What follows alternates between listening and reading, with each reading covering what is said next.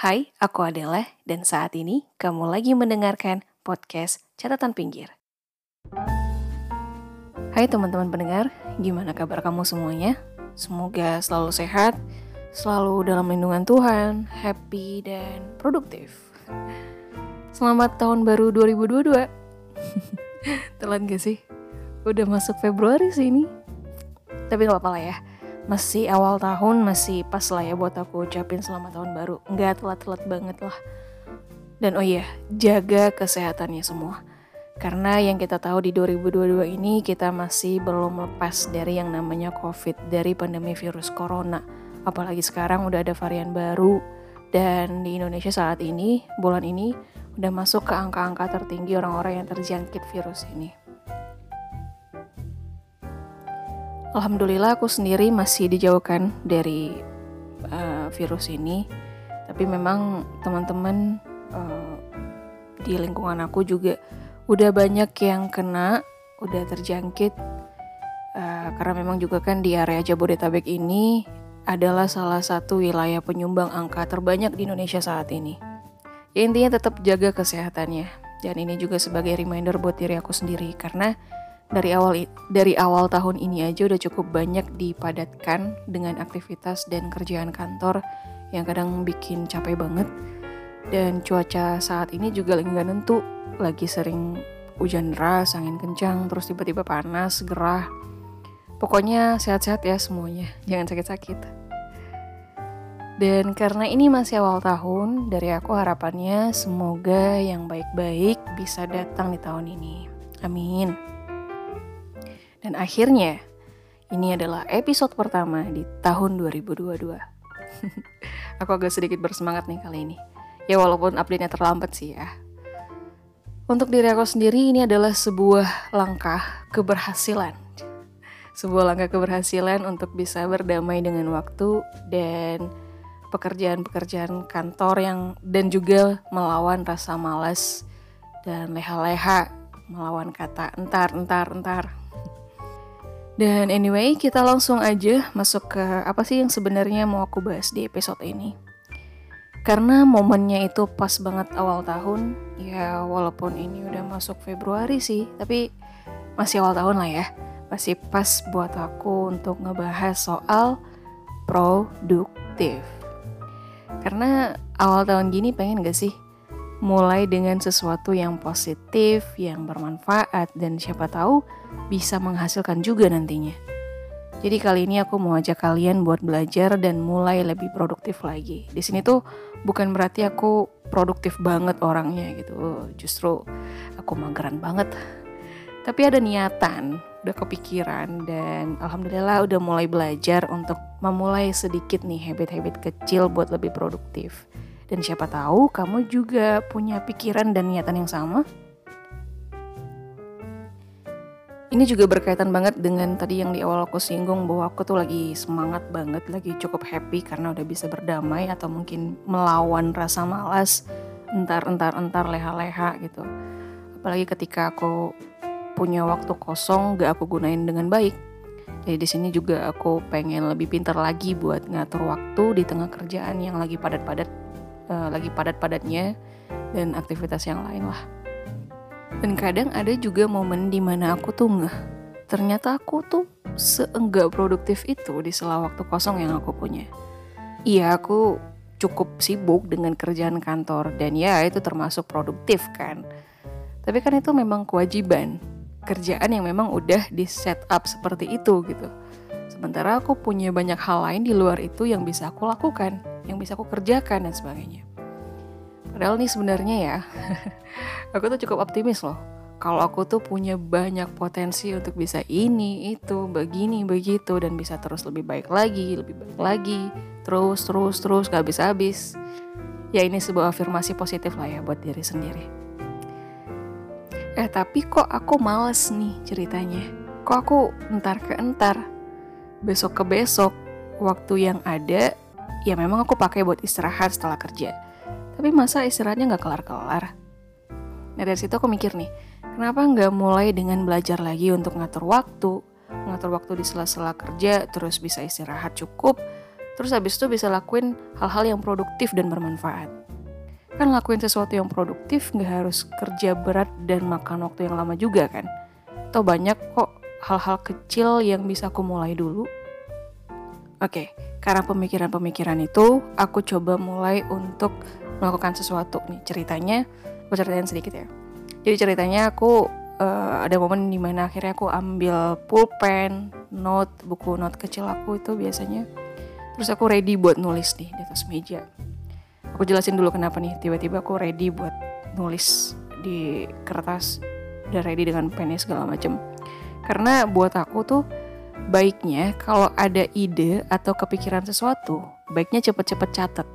Mau itu di kertas, mau itu di note HP atau apalah itu ngebantu aku buat lebih gampang mengingat. Karena aku juga pelupa orang teledor juga. Atau dengan sekedar menuliskannya dengan mencatatnya uh, mungkin idenya itu bisa lebih berkembang karena udah ada catatan udah ada pengingatnya. Oke balik lagi ke yang tadi. Jadi setelah aku ready nih untuk mau nulis sesuatu aku mencoba untuk mengambil langkah nih karena udah ada niatan untuk produktif lagi. Aku coba untuk oke okay nih aku mau nulis apa ya? Buat list lah segala macam nah pada saat itu sebenarnya aku nggak tahu mau nulis apa. Aku blank banget. Ya ini udah jadi problem yang biasa terjadi sih. Tapi akhirnya setelah sempat diam sebentar akhirnya aku keinget nih sama yang disampaikan Terelie tahu kan Terelie uh, buat yang nggak tahu Terelie itu salah seorang penulis terkenal Indonesia penulis novel terkenal Indonesia dan novel-novelnya itu udah banyak yang jadi film juga dan ya pokoknya buat yang nggak tahu silahkan googling lah Terelia nah jadi aku keinget nih apa yang disampaikan sama Bang Tere itu di sebuah kelas menulis online yang aku ikutin dan dia itu jadi mentornya di sana. Situ dia bilang kurang lebih kayak gini. Kalau kamu bingung mau tulis apa, mulailah dengan apa pun. Apa yang ada di kepala sekarang, apa yang kepikiran saat ini, tuliskan dan gak usah stuck dengan kalimat atau kata pertama. Kamu bisa mulai dengan kalimat kedua, ketiga, dan seterusnya. Jadi misalnya gini nih, kalau bingung mau tulis apa, tapi pada saat ini itulah yang kepikiran. Jadi tuliskan. Apa sih? Uh, gini, analoginya gini. Jadi pada saat aku nih di kepala aku saat ini detik ini bingung nih mau nulis apa. Aku nih bingung mau nulis apa, tapi aku pengen ngebahas soal produktif produktif itu bla bla bla bla. Ya udah tulisin. Saat ini aku lagi bingung mau tulis materi buat konten episode baru di podcast tapi pengennya bahas soal produktif karena produktif karena produktif itu gini gini gini gini. Dan jadi sebuah kalimat atau bahkan paragraf atau bahkan mungkin sudah jadi satu halaman jadi sesimpel itu buat nulis. Ya kurang lebih kayak gitulah penjelasannya. Nah dari situ aku coba tulis nih. Um, produktif, produktif dari awal tahun momennya pas gini gini gini. Apa-apa aja yang mau aku bikin apa-apa aja lala lala kayak gitu kan. Dan sampai akhirnya jadi materi buat episode kali ini. Skrip episode ini. Nah intinya kenapa nih aku jelasin dan ceritain soal ini aku jelasin soal prosesnya karena ini ternyata jadi salah satu poin pertama dan langkah pertama aku untuk produktif dan berhasil. Oke, poin pertama udah, yaitu catat atau tuliskan. Bikin to-do list. Semua tentang rencana, harapan, ide, atau apa pun itu, coba untuk tuliskan. Untuk menulis yang kayak gitu kan gak harus jadi penulis dulu kan. Gak harus jadi siapa-siapa dulu, gak harus jadi Bang Terelie dulu kan jadi diri sendiri dulu aja dengan style sendiri. Yang penting itu jelas dan kamu ngerti, kamu paham. Tuh itu kan catatan kamu sendiri juga. Bisa di HP, di laptop, di tablet, kertas atau buku catatan atau di post-it, ya bisa apa aja lah. Nah itu poin pertama.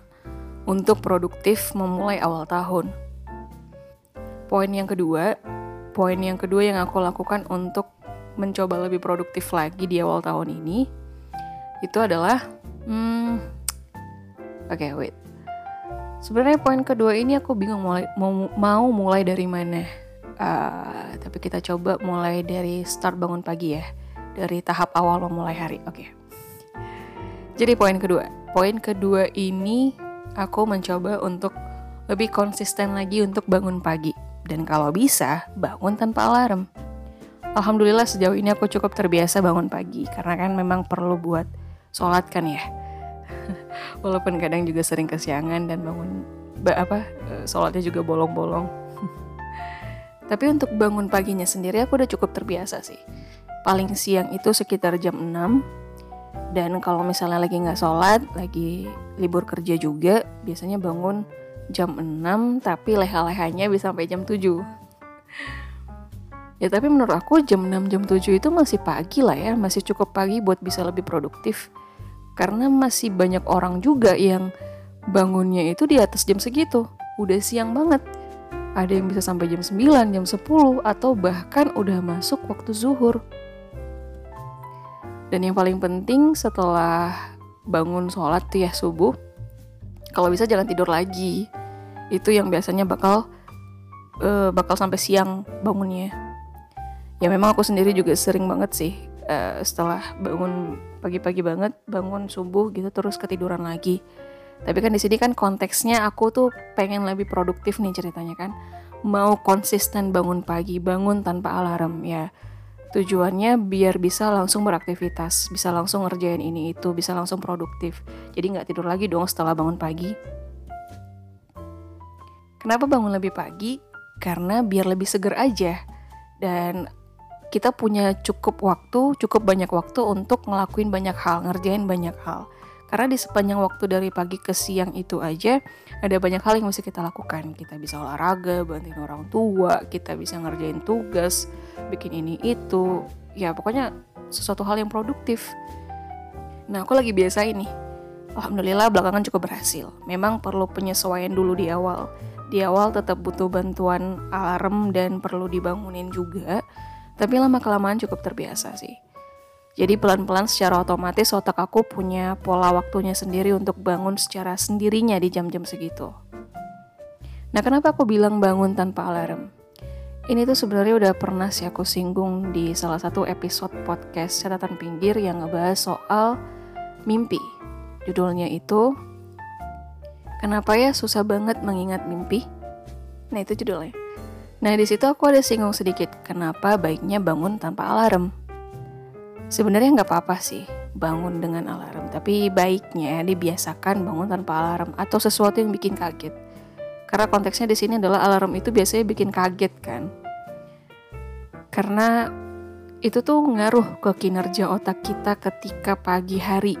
Bayangkan ketika otak dan tubuh kita sedang rileks beristirahat semalaman, tapi tiba-tiba duor dipaksa bangun, dikagetkan gitu kan dan kemungkinan bakal ngaruh juga ke detak jantung kita setelah bangun nanti. Rasanya tuh gak enak banget pasti. Makanya sekarang uh, ada alarm kan yang yang gak bikin langsung kaget gitu, yang pelan-pelan pelan-pelan gitu. Dan yang sebenarnya sih ke bapak juga bangun dengan alarm tapi asal jangan bikin kaget. Ya kurang lebih kayak gitu lah. Nah setelah bangun baiknya terus minum air putih satu gelas. Ini tuh masuk ke list aku untuk habit yang lebih produktif juga, menunjang produktivitas. Aku udah cukup terbiasa juga dengan ini, bangun pagi langsung minum air putih. Dan buat yang belum terbiasa, yuk biasain yuk, yuk bisa yuk. Ada manfaatnya. Tubuh kita kan terdiri dari 50% sampai 60% itu adalah air kan. Komposisi penyusun tubuh kita itu adalah air sebagian besarnya. Nah, salah satu cara untuk memenuhi kebutuhan air kita dalam sehari adalah dengan minum air putih di pagi hari setelah bangun tidur. Ini juga ada aku kutip dari salah satu artikel di laman resmi Kemenkes. Waktu terbaik untuk mulai mencukupi kebutuhan air putih adalah pagi hari setelah kita bangun tidur. Hal itu dikarenakan pada pagi hari tubuh kita terbangun dari istirahat dan proses pemulihan semalaman. Selama itu pula kita kehilangan banyak cairan. Nah, jadi apa nih hubungannya dengan meningkatkan produktivitas? Ya adalah. Karena kan dengan minum air putih setelah bangun tidur pagi, berarti kita sudah memulihkan dan memenuhi kebutuhan cairan tubuh kita yang bikin seger juga, jadi bikin sumber tenaga juga. Dan tapi tetap penuhi kebutuhan cairan tubuh dengan minum air putih 8 gelas sehari ya. Karena tubuh kita tuh butuh minimal 8 gelas sehari untuk terhidrasi dengan baik.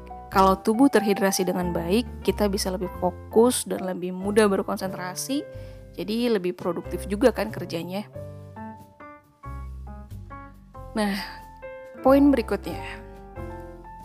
Sebenarnya di list yang udah aku buat ini ada beberapa hal sih. Uh, mungkin aku jelaskan sedikit-sedikit aja.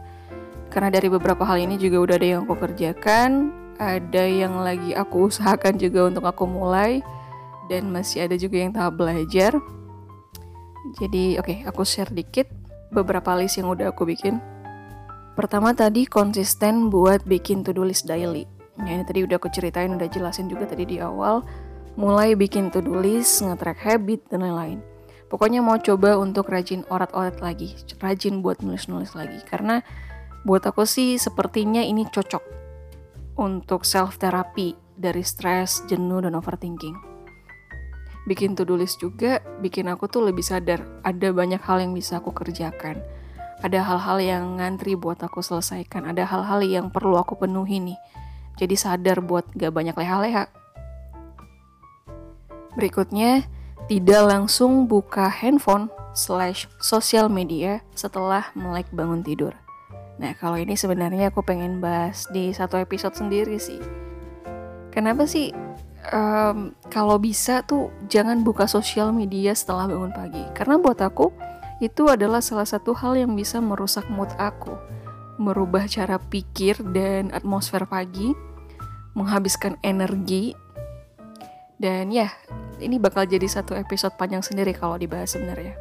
Tapi intinya aku udah ngerasain, pernah ngerasain gimana sosial media itu yang aku konsumsi tepat setelah aku mulai bangun tidur di pagi hari itu adalah salah satu perusak momen, mood, menguras energi, kayak semacam toxic di pagi hari gitulah.